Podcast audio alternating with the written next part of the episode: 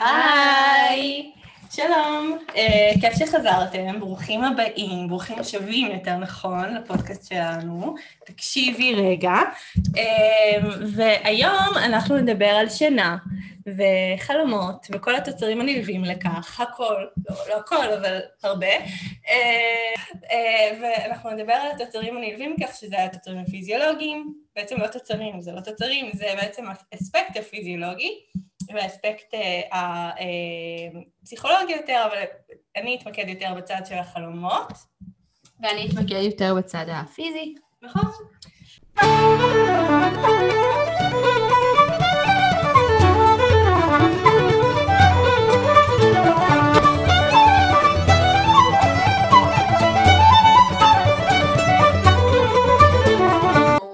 נתחיל בלדבר קצת על שינה מבחינה פיזיולוגית, אחרי זה נדבר קצת על חלומות, ובסוף נקנח בטיפים לשינה טובה, ואפילו ככה טיפים להיכרויות ונפיחויות של מתחת לעיניים. מגניב. אז מיכל, איך את ישנה? אני, האמת שאני, שינה זה משהו שתמיד הולך לי טוב. אם יש משהו שתמיד הצטיינתי בו, זה שינה. אני אוהבת לישון.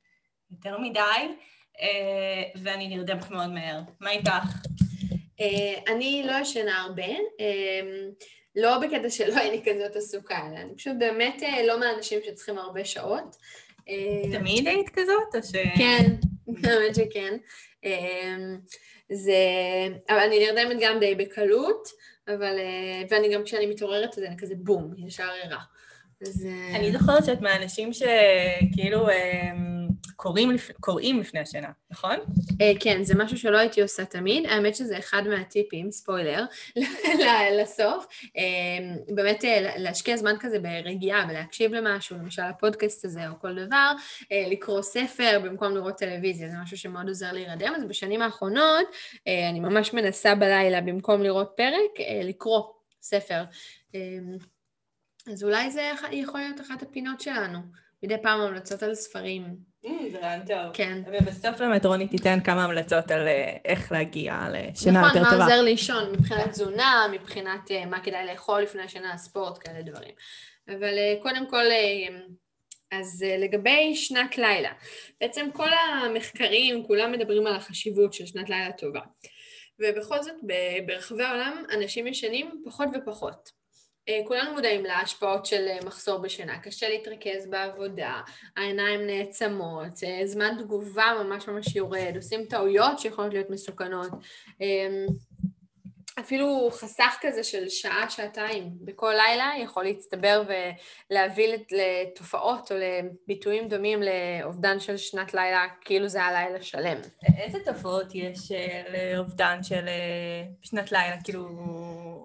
לפחות מבחינה, כי אני יכולה לתאר לעצמי שזה באמת מוביל הרבה יותר עצבנות, לחוסר ריכוז, זה ממש מונחח. נכון, זה השפעות שאת רואה עכשיו, אבל לאורך זמן יש המון המון קשרים שעל חלק מהם אני אדבר, למחלות כרוניות כמו סכרת, טייפ 2, טרשת עורקים, מחלות קרדיו-וסיקולריות, דיכאון, כאילו אני אדבר על כמה מהדברים האלו, אבל כן, זו שאלה טובה, זה, זה באמת מוביל לדברים האלה.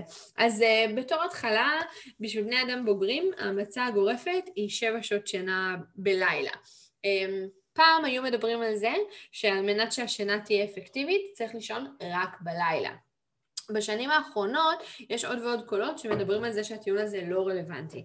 והאמת שכשקראתי ככה והכנתי את עצמי לפרק של היום, נתקלתי בקבוצת פייסבוק של אנשים עם שעון ביולוגי הפוך, שכאילו ממש מדברים על זה שיש להם צורך אמיתי וחזק בזה שכל ה... חיים יוכלו לקרות גם בערב, כי מבחינתם קצת משרדים ממשלתיים שפתוחים רק ב-8 עד 11, זה מבחינתם אין עם מי לדבר. את יודעת שיש בזה משהו שהוא כמעט טרגי, במישהו שכאילו לא מצליח להתאים את החיים שלו נכון. לחיים הרגילים. נכון.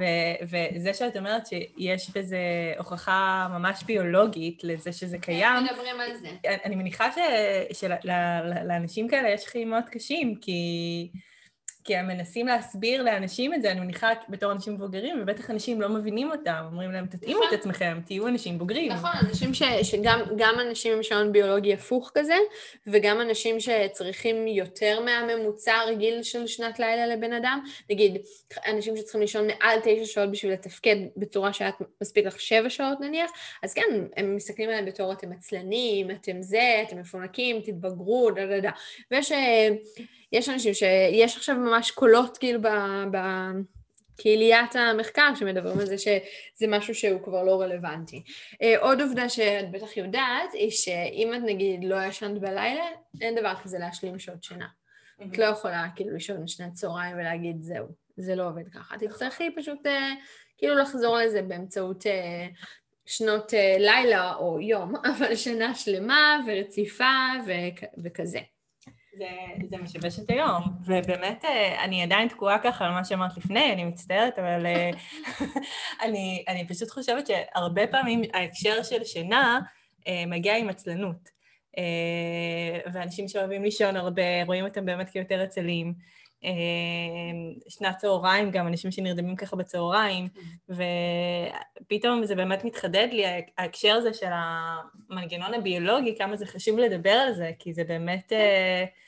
אמ, זה באמת uh, כזה חלק מההיכרות שלנו את עצמנו וההסברה לסביבה, אני חושבת. לא שאני בן אדם שאוהב לישון uh, בלי הגבלה, זה לא נכון, אבל, uh, אבל, אבל יש אנשים שבאמת זקוקים ליותר שעות שינה.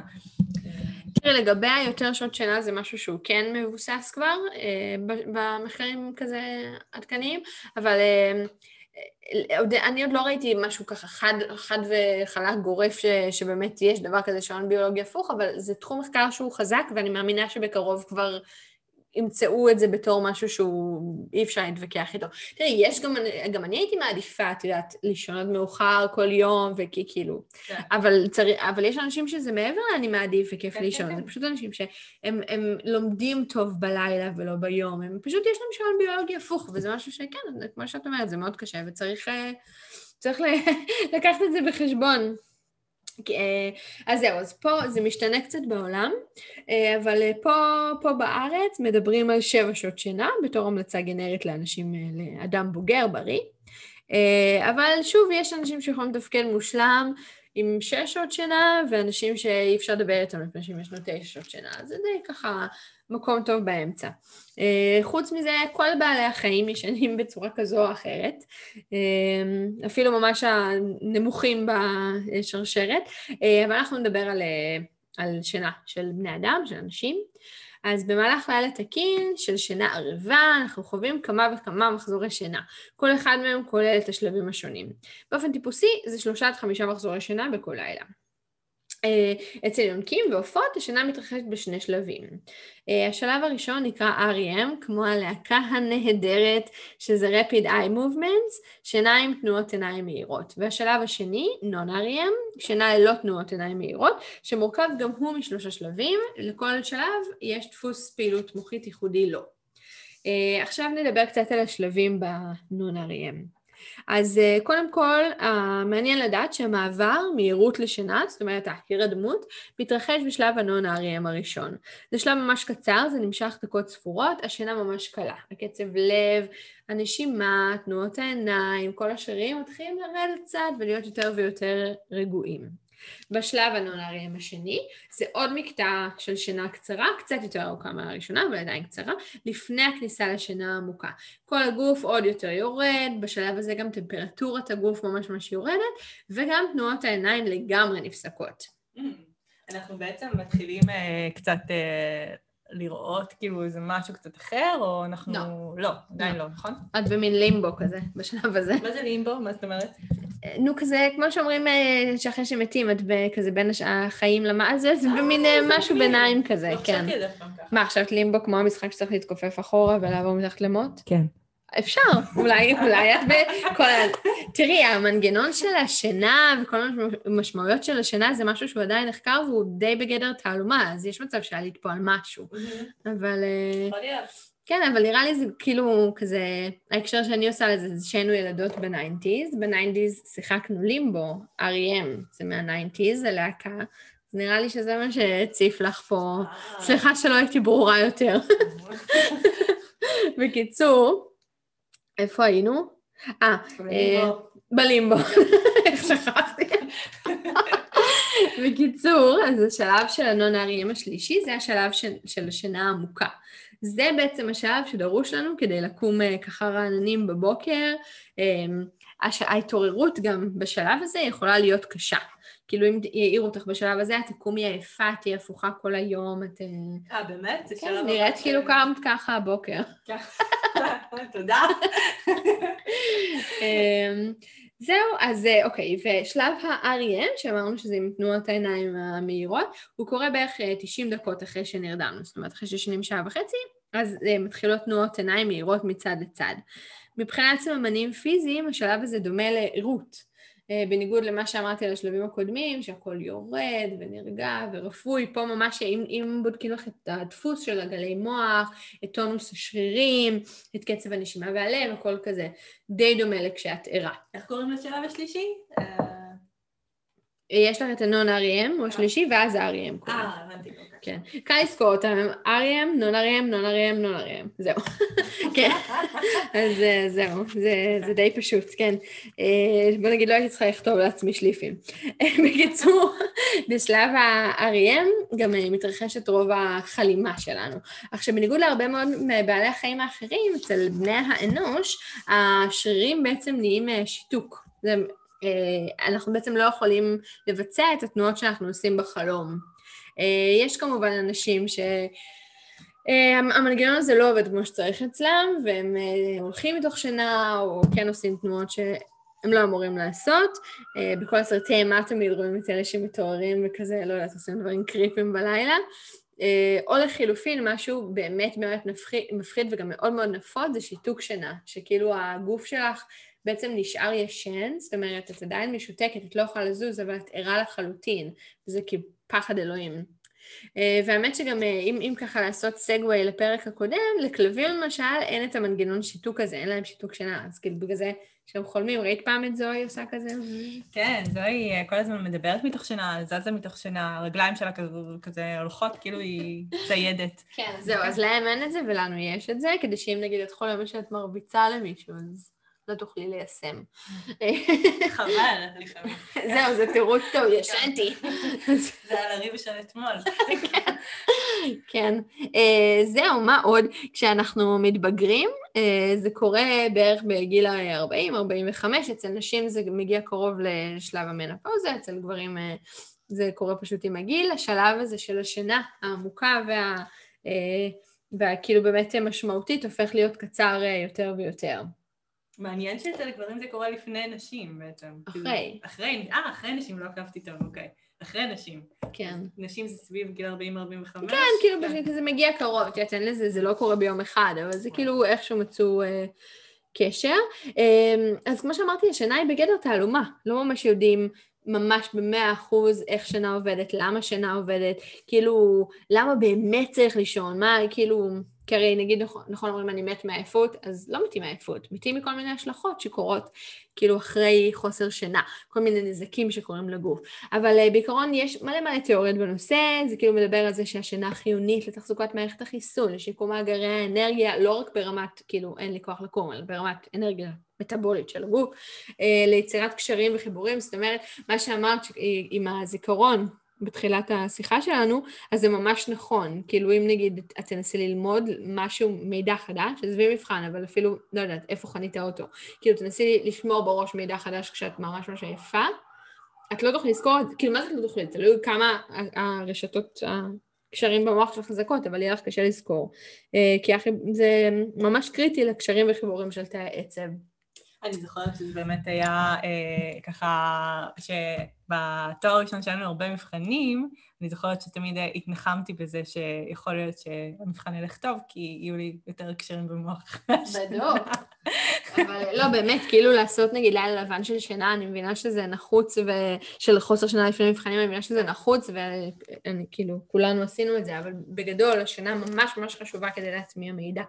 אמ, אבל אולי נדבר על זיכרון בפרק אחר, כי באמת על שינה יש כל כך הרבה מה להגיד, ואי אפשר עכשיו להיכנס גם לאספקטים של זיכרון. אמ, אבל, כמו שאמרתי שיש כל מיני תיאוריות שמדברות על למה השינה חיונית, יש דבר אחד שכולם מסכימים, ואפילו יש לו עדויות אה, דרך סריקה, סריקות מוחיות במכשיר FMRI, שזה מכשיר של תעודה מגנטית תפקודית.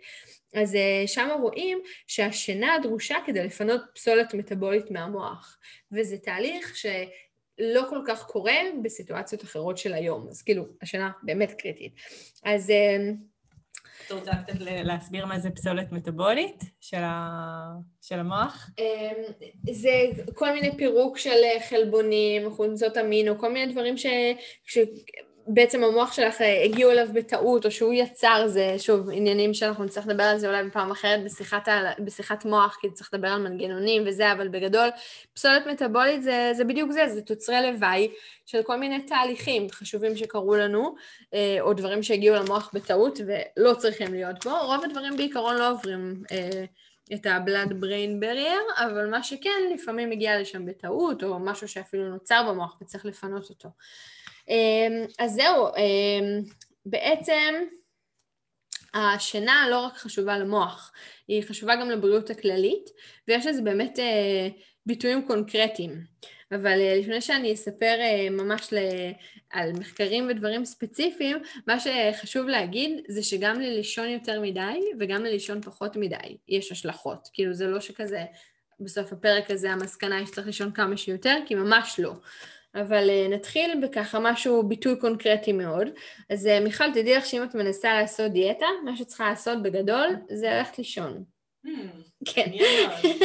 עכשיו ברצינות, uh, מחקרים עדכניים וגם קודמים, אבל זה משהו שעדיין ממש מדובר, והתוצאות של זה חוזרות ומקבלות אישור שוב ושוב, זה שמחסור בשינה משפיע על שני הורמונים שאחראים על תחושת הרעב והשובע.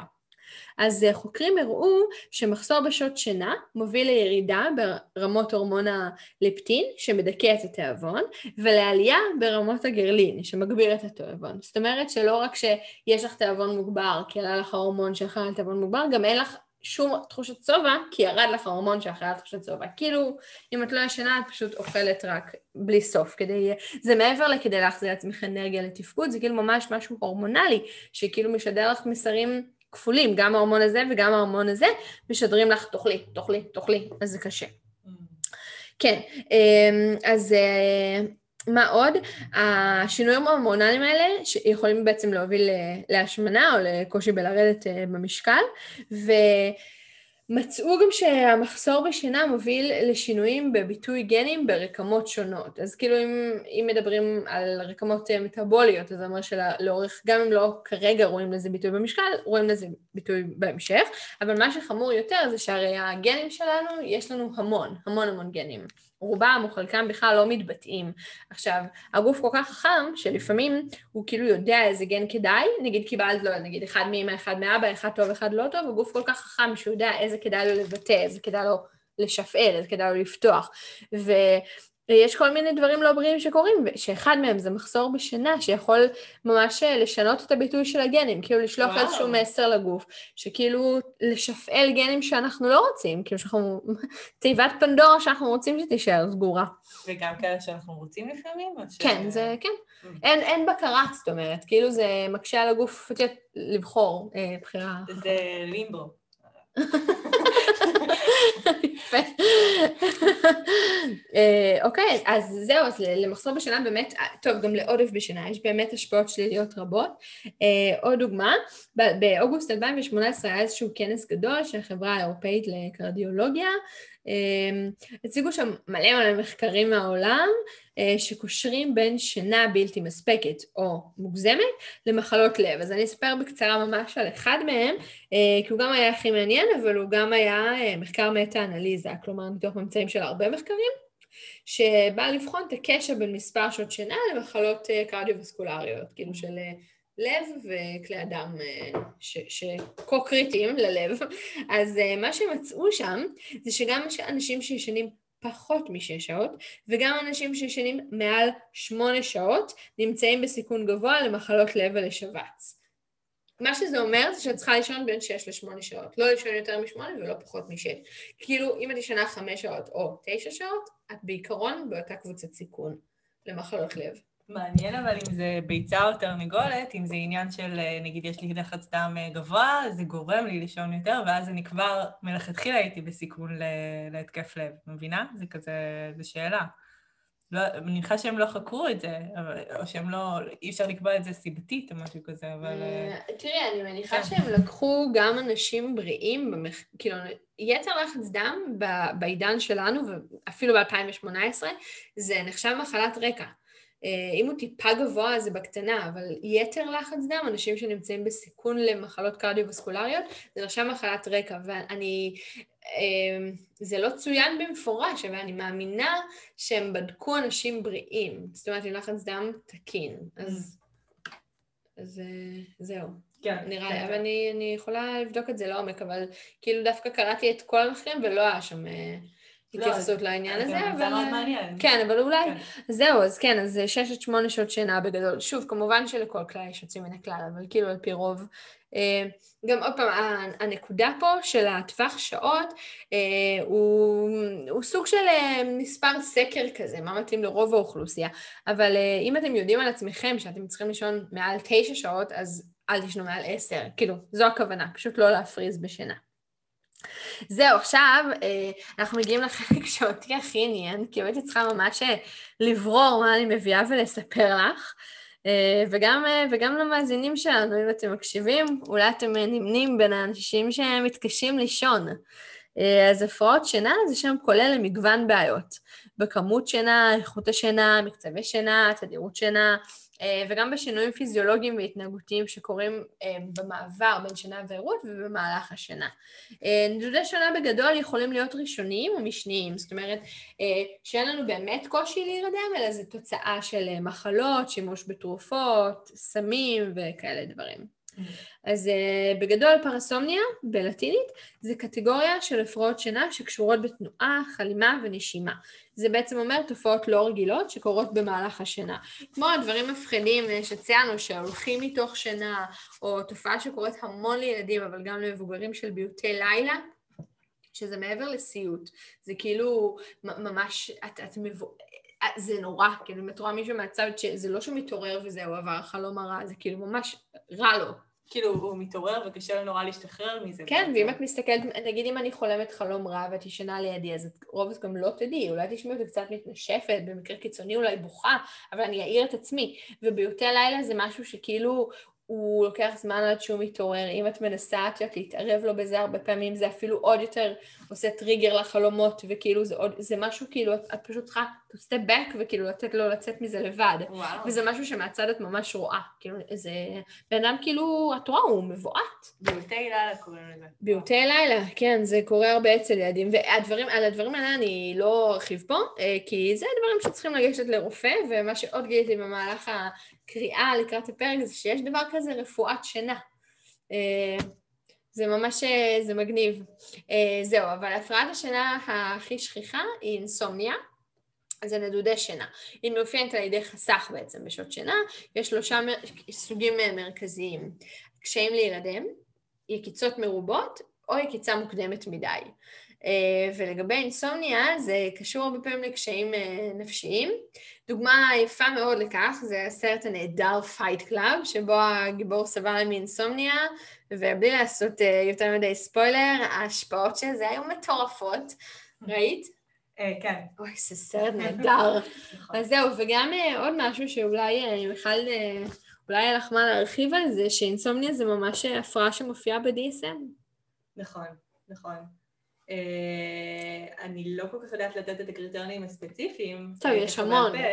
כן, אבל, אה, אבל כן, זה, אני חושבת שזה באמת אה, נובע מטווח רחב של בעיות רגשיות, והרבה פעמים זה מכסה איזשהו, איזושהי בעיה הרבה יותר עמוקה.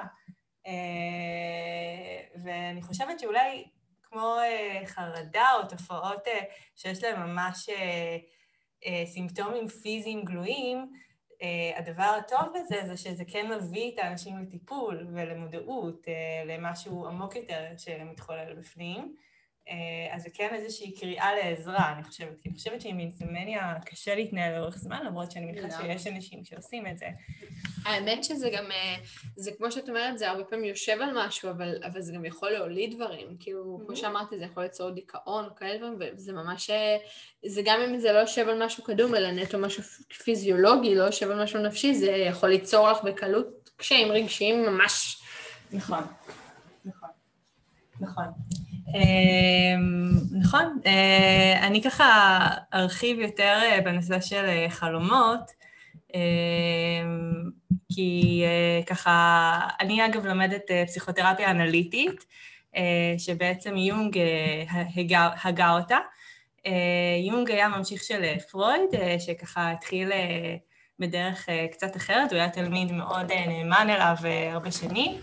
אה, אה, פרויד היה בעצם זה שהתחיל לחקור חלומות, אה, אבל יונג מאוד פיתח את הנושא והוא ראה דברים קצת אחרת.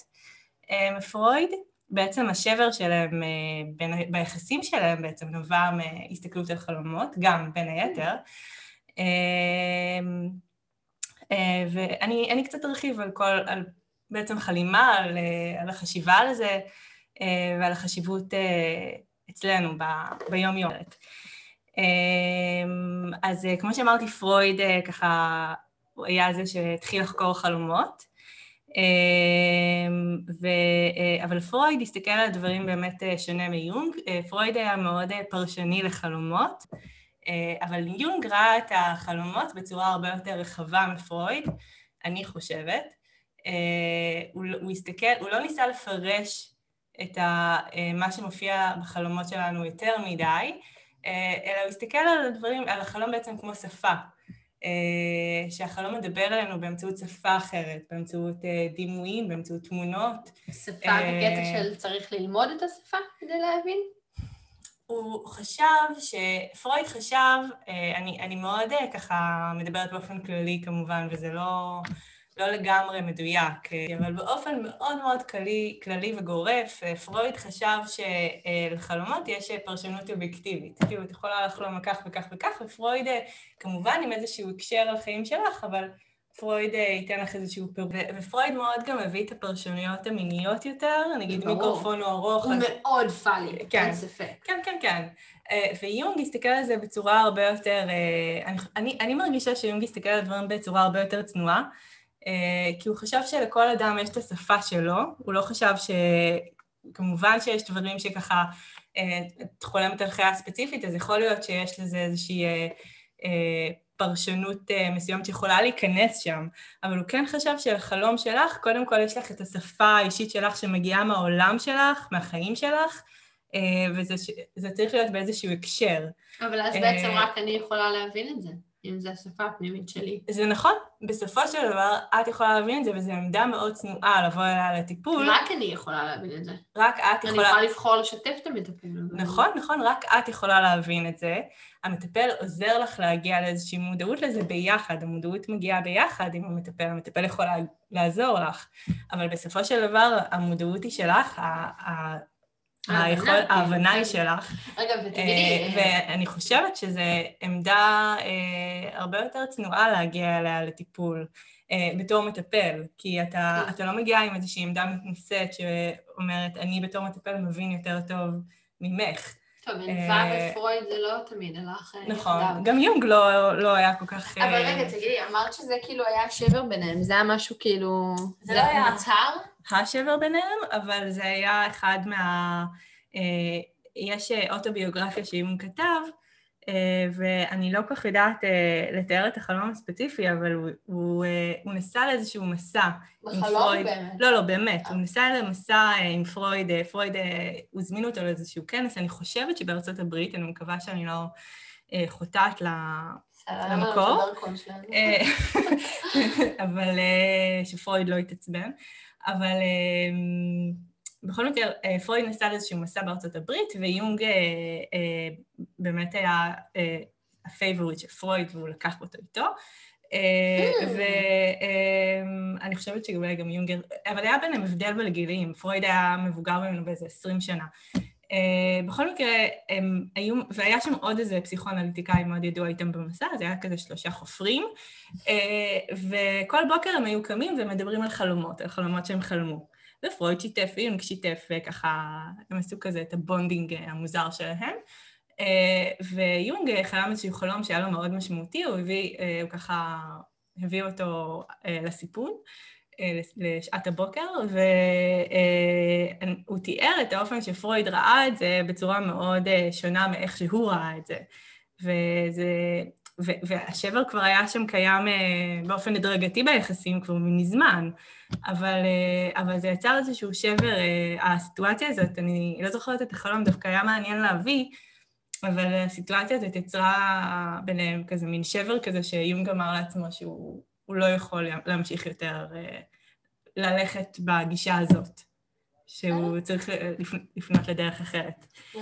אה, אבל אה, כן, אני חושבת שיונג, ואני מאוד אה, מסכימה עם זה, רואה, ש... רואה את החלום כמשהו שבעצם הנשמה שלנו רוצה שנדע. כי אנחנו ככה חיים, בעצם החלום קורה לנו כל לילה, רוב הזמן אנחנו במודעות, אבל בעצם השינה זה הזמן שאנחנו לא, לא מודעים לעצמנו, האגו לא בפעולה. אמ, ו, אה, ויונג ראה, ש, כאילו, הוא ראה את זה באופן שהחלומות רוצים להגיד לנו משהו על עצמנו, משהו שאנחנו לא, לא יכולים להיות מודעים אליו. אה, והתשומת לב שניתן לזה, יכול להיות, לרוב אנחנו נשכח את החלומות שלנו, אבל... אה, למרות שיש אנשים שזוכרים, מה זה אומר? נגיד, גל זוכר כמעט כל החלום שהוא חולם, ואני כמעט לא זוכרת. השאלה שלך מעניינת, כי אני, אני, אני, יש מטופלים, אני שמה דגש מאוד על אה, חלומות בטיפול, אה, ויש מטופלים שיגידו, שאני אבקש מהם להביא חלום, ויגידו, וואלה, אני לא, לא כל כך חולם. אה, לא, כולם חולמים, לא, מה זה אומר? אני לא זוכר, אני לא זוכר, וזה, אני חושבת שזה מעניין, כי הרבה פעמים...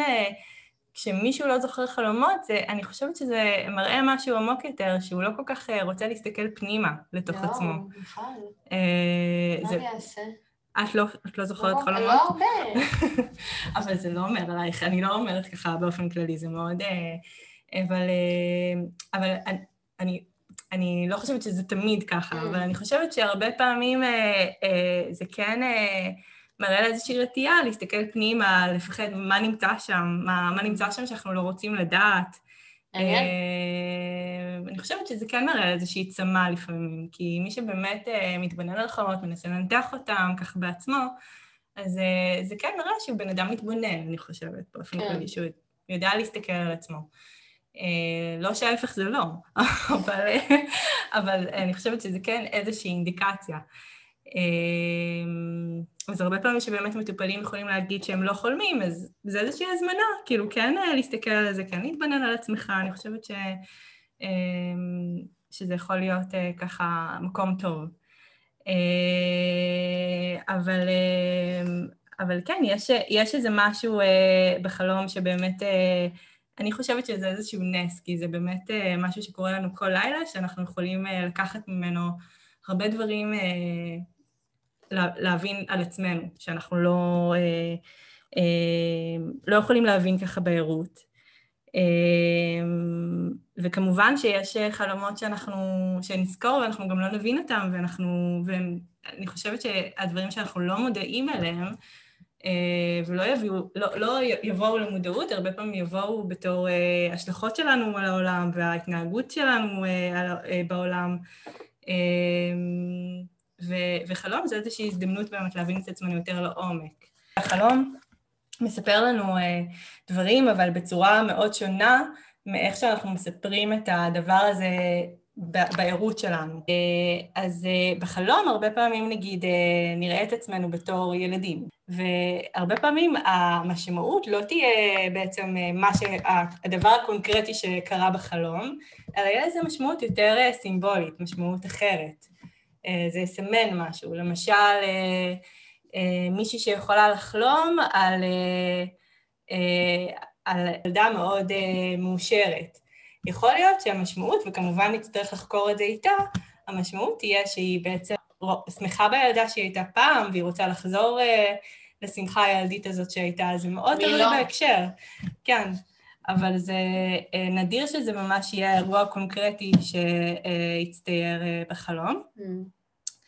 אמ, ולחלום באמת יש איזשהו מבנה, הרבה פעמים כמו של אה, סרט. יהיה את האקספוזיציה, יהיה איזושהי אה, דרמה ויהיה את הסוף.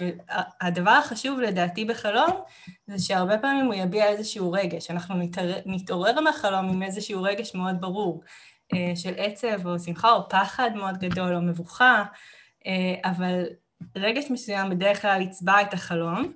אה, וזה הרבה פעמים מה שבאמת אה, אה, מעניין בו, כי הרבה פעמים אנשים יזכרו את הפרטים, ינסו נורא להעמיק בפרט, ופחות בתחושות הגופניות, פחות ברגש. נכון, והרי אם אני אתאר את הסיטואציה האובייקטיבית למישהו, אז יכול להיות שהוא יגיד, אה, נשמע ממש טוב, אבל, אבל לא, היה שם פחד, היה שם משהו אחר. מעניין, לא חשבתי על זה. כן. אז, אז אז זה ככה אה, דבר שאנחנו, אני חושבת שנחקור אותו בטיפול, וגם אם לא בטיפול זה משהו ששווה לחשוב עליו. אמ, אה, אבל מה שאני באמת מנסה להגיד, שזה דבר שהוא כמעט כמו אה, לחקור שירה, לחקור חלום. זה משהו כל כך, בחלומות יש דימויים כל כך עשירים, וזה באמת תלוי הקשר, וזה איזושהי הזדמנות בשבילנו להבין דברים שקורים לנו. אה, בצורה מאוד עמוקה. אה, זה באמת מתנה שאנחנו מקבלים כל לילה. רצית להגיד משהו? לא, לא, אה, אוקיי. אני מקשיבה פה בהשתאות. ובאמת הרבה פעמים בחלום מופיעים כל מיני מוטיבים או דברים שאנחנו מתביישים בהם ביום-יום. דברים שאנחנו לא רוצים לראות בתוך עצמנו, הדברים, יון קרא לזה הצל אגב. הצל זה כל הדברים שאנחנו... של סבלימינל? מה? של סבלימינל? לא. הצל זה בעצם דברים שאנחנו לא רוצים לראות בתוכנו. אמ, דברים שאנחנו מתביישים בהם, דברים, אבל לא מתביישים ברמה שאני מודעת לזה ואני לא רוצה לד... שאנשים ידעו על זה, אלא באמת שאני לא רוצה לראות בתוכי. זה מעניין, כי הרבה פעמים אנחנו רואים את זה אפילו בפוליטיקה. שיש את הימין שמאוד אה, ככה שונא את השמאל, או השמאל שמאוד שונא את הימין. זהרי, מה אה, שאת אומרת. ולא, אני מדברת על שני הצדדים. אנחנו לא רוצות תביעות. לא. אה, לא, אני מדברת על זה ככה באופן מאוד רחב.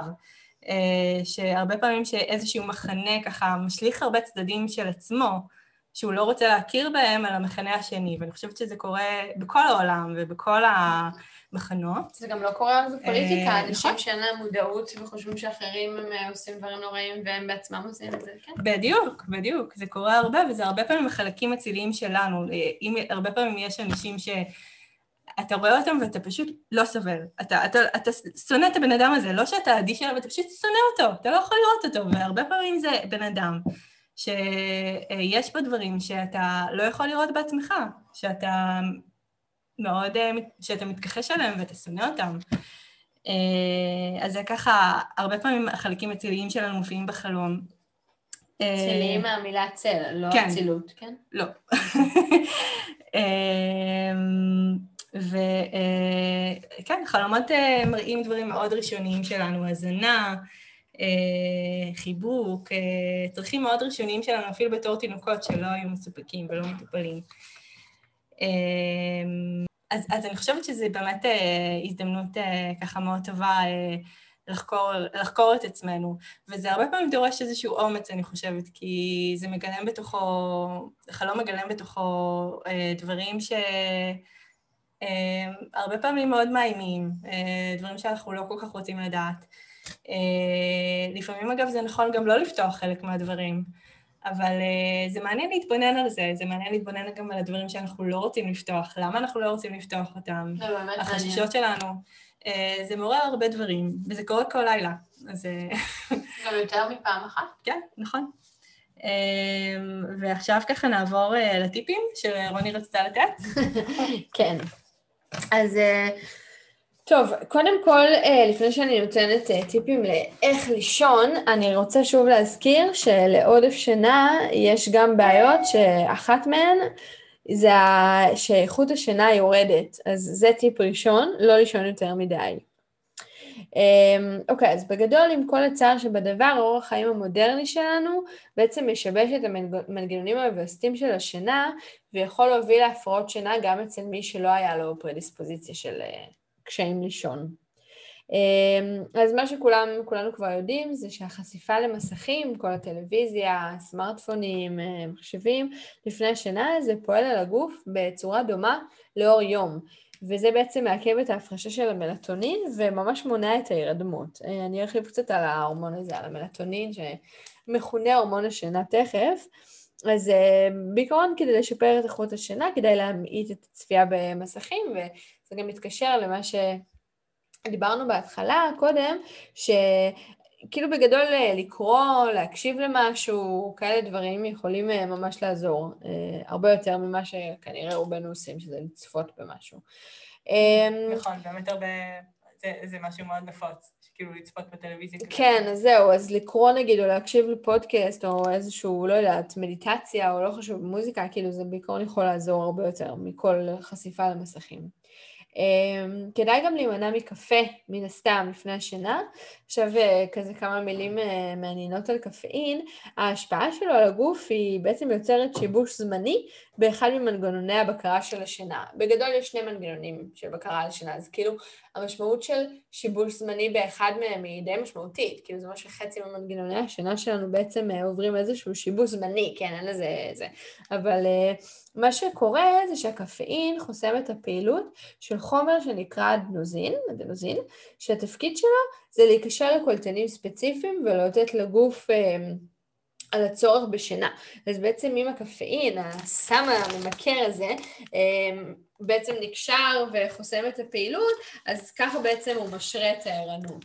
עכשיו כמובן שברגע שהוא עובר פירוק מטאבולי, לשאלתך קודם, ומתפנה מהגוף, אז אין לזה שום... אה, אבל אה, עוד פעם, אני, אני נותנת פה... אה, המלצות כאלה כלליות עבור בני אדם בוגרים ו- ובריאים. זאת אומרת, אם יש יתר לחץ דם, אז, אז זה לצורך העניין לא נכלל בהמלצות שלי. אני שוב אומרת, נטורופטית, לא רופאה. אה, בגדול אה, כדאי לא לעבור את שלוש כוסות קפה ביום. כמובן שעם יתר לחץ דם, מחלות לב, הריון, כל הדברים האלו זה, זה מספרים לגמרי שונים, אבל נדבר על זה בהזדמנות אחרת, אבל ככה לא להגזים עם השינה, אבל אה, עם כמה שלפעמים אה, יוצא לקפאין שם ממש רע, אה, גם יש לו הרבה דברים טובים. עוד משהו, לא כדי ללכת לישון רעבים, ממש קשה להירדם על בטן ריקה, אבל גם ממש כדאי להימנע מארוחות כבדות. אה, כדאי להימנע ממאכלים אה, עם המון סוכר, מכל מיני סיבות, למשל כי זה יוצר אפקט ממריץ, וגם מה שלי תמיד קורה זה כמה שאני אוכלת יותר מתוק, אז אני יותר רוצה מתוק. אז כאילו במקום שאני אפסיק לאכול ככה כמה שעות לפני השינה, אם אני מסיימת את זה באיזה קינוח נחמד, אני רק, רק מחפשת ככה כמו איזה עכבר קטן, מה, מה לנשנש. אז אה, זהו, והשעות האלה שכבר מתחילה העייפות לרדת וזה, זה גם כן... יכול אה, להוביל אה, לדברים אה, לא בריאים. חוץ מזה, אם אני אדבר בכלליות, מבחינת תזונה שתטיב עם קשיי שינה, הדגש הוא על תפריט מאוזן שמכיל רכיבים שמחזקים ומשפרים את הפעילות של מערכת העצבים. אני אומרת את זה ככה בהסתייגות כי צריך להתאים אישית תפריט והוא צריך להיות אחרי בדיקות דם ותשאול וזה אבל אני אדבר ככה בקווים כלליים על דברים שיוצרים אה, אה, שיפור או שימור אה, לעניין השינה. כדאי להגביר מזונות שמכילים טריפטופן. זו חומצת אמינו חיונית שהיא חומר מוצא לסרטונין שהוא מעביר עצבי מזונות שמכילים את זה זה סלמון, טונה, פירות ים, שיבולת שועל, סויה, חומוס, גרעיניים כאלה של דלד וחמניה. כלומר, זה מומלץ לפני השנה. כן, כן, להגביר. לא, אה, גם לפני השנה, אבל גם באופן כללי, שבתזונה שלך יהיה את זה. גם אם אין לך קשיי שינה, זה מחזק ומשפר את פעילות מערכת העצבים, שזה סופר חשוב, אבל אם את אה, ככה מתקשה עם שינה עייפה, כמה לא ערנית, קשה לך להירדם, כדאי להגביר את זה לא רק לפני השנה, גם uh, במהלך היום, כדי ככה למלא מצברים. Um, חוץ מזה, מזונות שעשירים בסידן ומגנזיום. קודם כל, יש ביניהם קשר מבחינת ספיגה, אבל אה, זה כדי לסייע להרגעה, להרפיית השרירים, ככה לאפשר שינה. את זה אפשר למצוא הרבה בשקדים, אגוזי מלך, כל הירקות הירוקים, ויש המון המון המון גם בקטניות. עוד דבר חשוב זה אה, אומגה 3 שהיא אה, חומצת שומן מאוד מאוד חיונית, אפשר למצוא אותה בדגי הים הצפוניים כמו הסלמון ובזרעים כמו למשל פשטן. זה מאוד חשוב לתקינות של כל תאי הגוף ולתפקוד החיוני של מערכת העצבים וחוץ מזה מדברים על זה שזה מחזק את מערכת החיסון באמצעות זה שזה מפחיד דלקת. עכשיו דלקת זה לא ברמת יש לי חיידק, יש לי דלקת, אלא כל ה... אה, המון דברים שאנחנו סופגים מבחוץ מעלים לנו את הדלקתיות. הורמונים מסוימים בגוף יכולים ליצור לנו קורטיזול, יכול, כאילו סטרס יכול ליצור דלקתיות, כל הדברים האלה, אז אומגה 3 מאוד עוזר לזה, שהוא מגביר, אה, הוא מפחיד דלקת באמצעות זה שהוא גם מגביר הורמונים נוגדי דלקת, אז זה מאוד מאוד חשוב ומומלץ. עוד חומצות שומן אפשר, טובות וחשובות אפשר למצוא בשמן זית, בעוד סוגי זרעים, שקדים ואגוזים. אה, לגבי שקדים ואגוזים, הדגש הוא לצרוך אותם טבעיים, כי הכלייה, כאילו כשהם טעימים ממש כזה, מלוכים ופריחים, כן. אז הם אה, מכילים, אז הם בעצם עברו כלייה שהורסת את החומרים החיוניים. Mm. אז אם הם לא שרופים, אז הם כן... אז הם לא, לא בריאים, אבל הם כבר לא מכילים את החומרים החיוניים, אז כמה שיותר טובים. הרגשתי שזה יותר מדי טוב. אה, כן. זהו, אז כאילו אם הם ממש שרופים וסופר קריספי כזה, זה כבר עלול להיות במקום של כבר לא בריא, אבל uh, קריספיות היא בדרך כלל מעידה על זה שהם uh, too much, אבל uh, כאילו אפשר גם קצת לקלוט אותם לבד אם זה לא טעים לך uh, all natural. Uh, עוד כדאי להקפיד על uh, מזונות שמכילים ויטמיני B מקבוצת משפחת B. הם חיוניים לשמירה על מערכות הגוף ועצבים בפרט, הם נמצאים בדגנים מלאים כמו אורז מלא, שיבולת שועל, קינוע ובכל הקטניות ובעיקר בעדשים ושועית. אפשר למצוא אותם בירקות ירוקים, בעלים ירוקים, בירקות שורש וגם בפירות כמו תפוחים, הדסים, פפאיה, אני יודעת מה כאלה. Uh, עכשיו לגבי זה אני רוצה לומר uh, ממקומי הנטורופטי, מי שלא מתאים לו או שלא מצליח לכל ה... להגיע לכל הערכים הרצויים האלה באמצעות תזונה בלבד, יש את האפשרות של תיסוף, שזה משהו ששווה לשקול. אה, ואין לזה בעיקרון אה, שום אה, סכנה בריאותית, אבל זה צריך להיות כשבודקים חוסרים, זאת אומרת זה לא שעכשיו כל מה שהמלצתי כדי לישון טוב אז ללכת וכאילו לבלוע אותם, כאילו זה... לא, צריך לבדוק כי, כי גם לעודף עודף מתזונה בעיקרון יוצר פחות בעייתיות מאשר עודף מתוספים, זאת אומרת אם אוכלים הרבה מהמאכלים שאמרתי אז כאילו יהיה לזה השפעה בריאותית שלילית הרבה פחות מאשר אם תתחיל להעמיס עכשיו מלא תוספים. אבל עדיף כמובן לעשות אולי בדיקות דם ולבדוק כאילו חד משמעית. מה חסר. ו... חד משמעית. אמ, זהו, חוץ מזה, עוד אה, שאלה שחוזרת על עצמה זה ספורט ושינה. אז uh, יש פה ככה דעות די חלוקות, אבל ממה שיצא לי להתקל במטופלים ובלקרוא, רוב האנשים uh, ספורט מעורר אותם. כאילו באותו רגע אולי אתה מרגיש שהכוחות נגמרו, אבל כאילו בגדול זה מעורר. Uh, זה גם מה שהמדע אומר. אז כאילו המלצה פה היא לעשות ספורט שעתיים לפני השינה, לא ממש לפני השינה. כאילו ברור שאם יש מישהו שמרגיש שזה באמת לא מפריע לו להירדם, אז אוקיי, יכול, לכל כלל יש יוצא מן הכלל, אבל על פי רוב, בוא נגיד שמישהו שאין לו איזושהי סיבה לעשות ספורט לפני השינה, שלא יעשה, כי ספורט יוצר איזושהי גם אה, חדות מחשבתית כזו ובהירות, שזה משהו שאנחנו רוצים לנצל במהלך היום, כאילו חבל כביכול לבזבז את המצב רוח הטוב של זה ואת החדות שזה יוצר בשינה. הרבה פעמים השאלה היא באמת ספורט אה, בבוקר או בערב. אז בבוקר על פי רוב. כן. אה, גם בגלל שהוא עצמו מעורר את רוב האנשים ויכול להפריע לך להירדם, אבל גם כי יש לו סייד אפקטס מעולים ומאוד רצויים, כמו באמת חדות המחשבתית, מצב רוח טוב, זה מפרש מלא אנדרופינים וזה. אבל הכי טוב זה לנסות ולראות. אני ושי, אגב, ניסינו לחכות אותך ואת גל ולקום מוקדם בבוקר ולעשות עכשיו ספורט, אבל כבר שבוע אנחנו מנסים ולא הצלחנו. זה לא פשוט להיות אני וגל, זה לא... לא. זה לא פשוט. אבל למחמיא לי להיות ככה. מושא לחיקוי והשראה, אבל זה לא פשוט, זה דורש הרבה עבודה, להיות אני וגל. קיבלנו שעון לחמש בבוקר והכל. חמש בבוקר זה הרש. אבל אז הגענו למסקנה, ושי פתאום דיבר על זה בבוקר, וזה היה נראה לי מאוד הגיוני, הוא אמר, אבל אנחנו נשאר ב-12 וחצי, אז למה חשבנו שנקום בחמש? לא. לא. מה אמרנו? כמה שעות שינה צריך? לפחות שבע. נכון. כן, אז זהו, אז תחזרי אליו עם מספרים אה, מדויקים. לא, אבל חמש זה קשוח. כאילו, היו תקופות שכבר היינו מתעוררים אה, כזה מעצמנו לישון מעורר בחמש. אתם לא נורמליים. אה, זה נכון, כן. אמרתי זה לא פשוט, זה לא לא פשוט. להיות אנחנו. אה, זהו, אז קודם כל אה, שכחתי לציין, אבל מה שממש חשוב זה להקדיש מספיק שעות לשינה. זאת אומרת, אם את בן אדם שצריך לישון שבע שעות על מנת לתפקד, ואת יודעת שפחות משש זה לא בריא, אז את לא מקדישה לשינה שש שעות, כי לוקח זמן להירדם, ואולי כאילו תתעוררי, אה, זאת אומרת, להקדיש מספיק שעות לדבר הזה, אבל גם לא יותר מדי. כדאי לשמור על סביבה רגועה, על חושך, על שקט, כמה שיותר על שעות שינה ויקיצה קבועות. זה בעצם מה שנקרא היגיינת שינה, זה כמו, כמו שעושים אצל ילדים ותינוקות.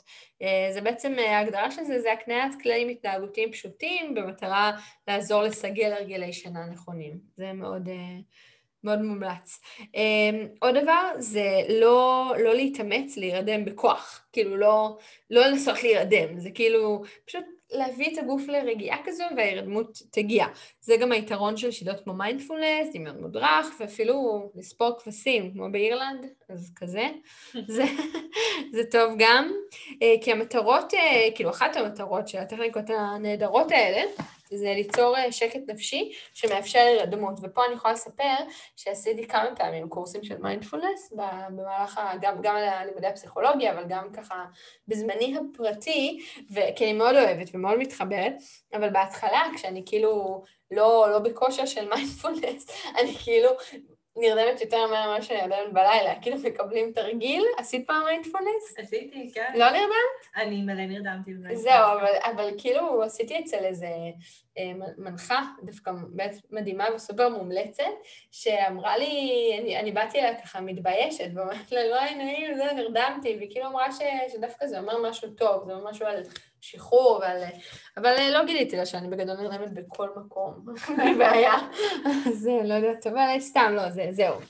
אבל לא תמיד זה עובד לכולם, אה, וכאילו המודעות הזאת לצורך בליצור רוגע ושקט נפשי כדי להירדם, לפעמים רק זה מספיק כדי אה, להטריף את הדעת. אז הבאתי המלצה לשניים מתוך אה, כל הארסנל צמחי המרפא שלמדתי עליהם והתנסיתי בהם גם בעצמי וגם על אחרים, על מטופלים וזה, ויש להם תוצאות יפות, אבל כדי להבין בעצם את היתרון הבאמת מדהים של צמחי מרפא, שהם מדהימים ומרגיעים, שעובדים בהרמוניה עם הגוף, והם לאו דווקא מרדימים, אלא משרי שינה, אני אתחיל רגע בקצרה על תרופות מרשם, על כדורי שינה. אז אה, דיברתי קודם על הורמון השינה, הורמון הלילה, המלטונין, זה הורמון שמופק מבלוטת האצטרובל במוח, הוא מופרש בחושך והתפקיד העיקרי שלו בעצם זה, זה ליצור הירדמות, ליצור שינה, להשרות שינה. אה, הרבה אנשים סובלים או מחוסר, או מעודף, או מאי-סנכרון. אני לא מרחיבה עליו, וגם אני לא אגיד את דעתי, שבסוגריים היא די חיובית עליו, כי אה, בארץ, בניגוד למדינות אחרות כמו ארצות הברית, אפשר לקנות אותו רק במרשם. אבל אפשר להזמין אותו, ככה אני אומרת, אה, במאמר מוסגר די בקלות לארץ, באמצעות אתרים שאני לא אגיד את שמם.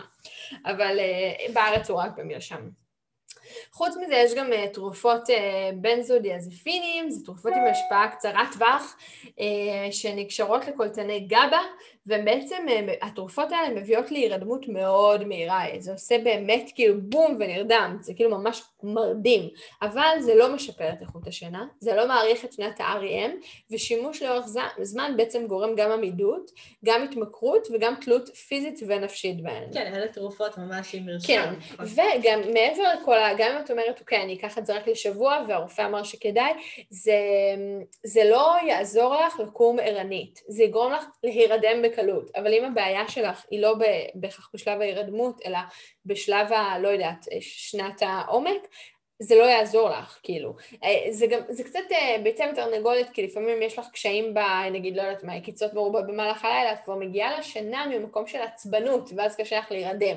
אבל כאילו, התרופות האלה, יש להם באמת גם מפתחים טולרנטיות, וצריך להעלות מינונים בהם, גם מפתחים... כן, זה מאוד ממכר. כן, זה, זה בעייתי מאוד. יש תרופות שהן לא, לא על אותו בסיס, שהן... השפעות דומות, אבל יוצרות פחות תלות, והן גם במרשם. אה, אבל ההשפעות השליליות שלהם הן פחות, אבל הן לא מבוטלות. ובניגוד אליהן יש את הצמחים. אמ, חלקן ממש כאילו פורמולות מדף כזה, over the counter, אפשר לקנות אותן, כמו סתם דוגמה, אה, יש לברא צמחים אה, פורמולה שנקראת ברא נייט. אה, ופה גם מקום להגיד, לצערי, אנחנו לא מקבלות סבסוד מברא צמחים לפרק הזה. אין לי שום, אין פה שום גילוי נאות, זה פשוט באמת פורמולה שאם מישהו לא בטוח מה הוא יכול לצרוך, אז זאת פורמולה טובה, אבל יש אחרות, זה פשוט מה שעלה לי בראש. אמ, אז חלקן אפשר לקנות ממש כאילו דרך המדף, וחלקן צריך מרשם מנטורופט, כי צריך, ל, אה, הולכים לפגישה, בודקים שאין אה, התנגדויות עם אה, ניגודים עם תרופות אחרות, שומעים אם אין לו, לא יודעת, צרכים אחרים, כי יש המון, המון תרופות, המון, המון צמחים שיכולים ליצור את אותו אפקט, אז לבדוק מה יכול להציב איתו, ואז מקבלים מרשם ממש כתוב של מינונים, ועם זה שולחים את זה לבית מרקחת של צמחים וככה מקבלים את זה. אז על אלה אני אדבר. אה, אני אדבר אה, על שניים, שני צמחים שהם חלופה פופולרית לתרופות מרשם, הן נחשבות ממש בטוחות ועדינות. אז אה, הראשון זה שמן של זרעי פסיפלורה. זה בכבישה קרה, מופק מהזרעים של הצמח שידוע בסגולות שמעניקות רוגע ושלווה ונינוחות בגוף ובנפש ושינה טובה. אמ, אינדיאנים ביערות הגשם של ברזיל נהגו להשתמש בעלים ובזרעים של פסיפלור בתור משככי כאבים, וגם מרגיעים לילדים. אה, זה ממש תומך ומשפיע במערכת העצבים שדיברנו קודם. בזרעים בעצם משתמשים של פסיפלור? שמן זרעי פסיפלורה, כן. אבל האינדיאנים היו משתמשים גם בעלים וגם בזרעים.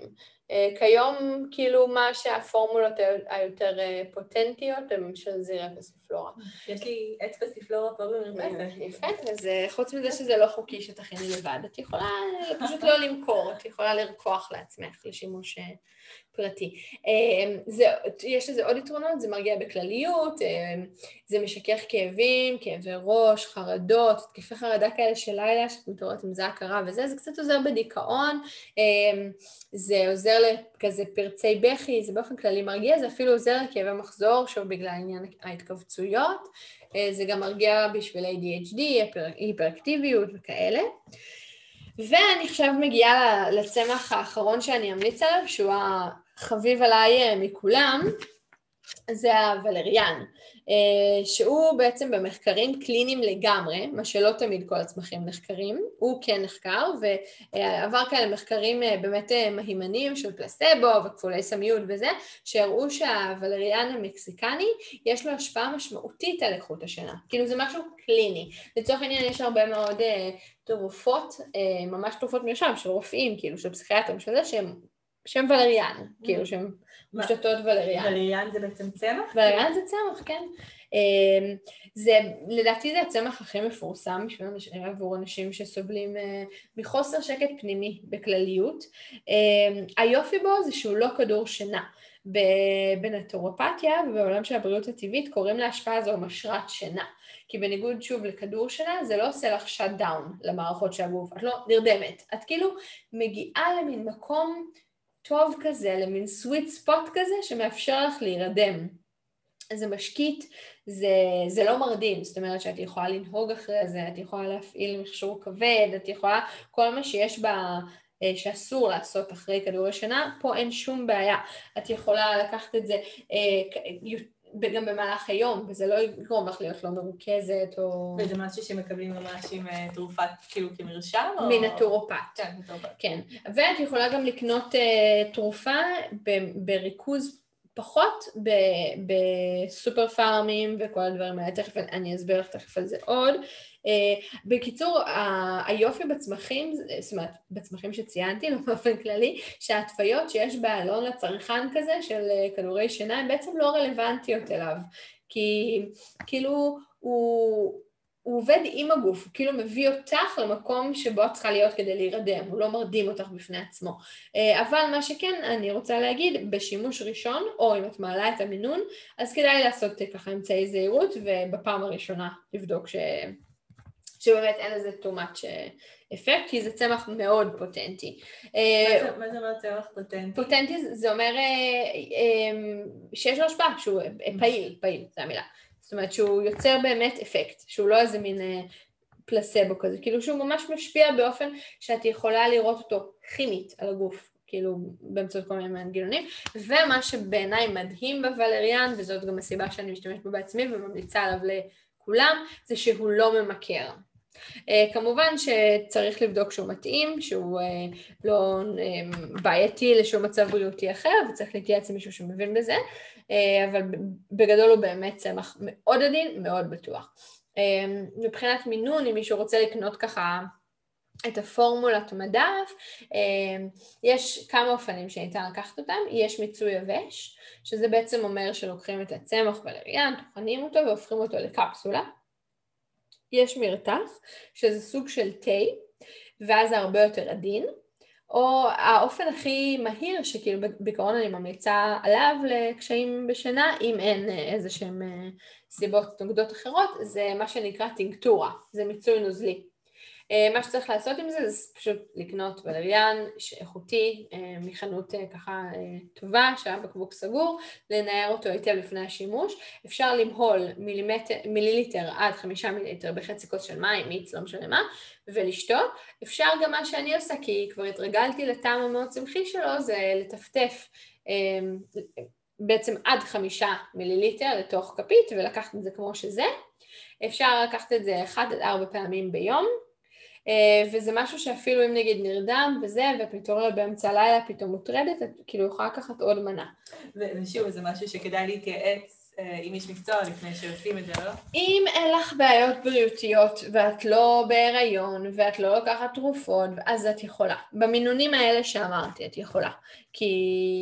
כי זה שוב, זה צמח מאוד מאוד בטוח. אם יש לך איזה שהם חשד לקונטראינדיקציה או איזשהו משהו, את יודעת, אבל היום אה, אני למשל אה, מנהלת בפייסבוק קבוצה של אה, לשאול נטורופטים, אז את יכולה לשאול שם, את יכולה, כאילו יש המון דרכים שאת יכולה למצוא את המידע הזה, את יכולה להסתכל באתרים, וגם אם את קונה במקום מהימן, מחברה מהימנה, כתוב לך מה המינון המינימלי שאת יכולה, כמו לצורך העניין, לא יודעת, פורמולה של ויטמין C שאת לוקחת, כתוב לך כאילו איזשהו מינון שיכול להיות שאם תלכי לנטורופט הוא יגיד לך לא, לך מתאים יותר, אבל את לא יכולה לדעת עצמך לעשות את זה.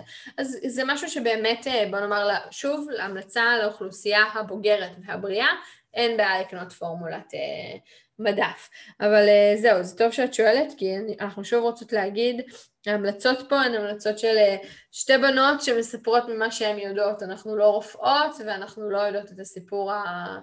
אה, אישי של כל אחד. אז בוא נאמר, אם יש ספק, אין ספק, ואפשר להתייעץ איתנו בשמחה, אבל uh, זה בגדר המלצה בלבד, זה לא שום דבר uh, רפואי. זה... זהו. כן, uh, וכמובן זה לא המלצות אישיות uh, פרטניות, זה משהו ככה מאוד כללי. נכון, גנרי. כן, כן. טוב, אז uh, היה כיף. תודה, היה ממש מעניין. Uh, היה כיף לדבר. ואנחנו מקוות שלכם אה, היה נעים לשמוע, אה, או שלא, ו... ואני מניחה שנתראה בפרק הבא, נכון? נכון.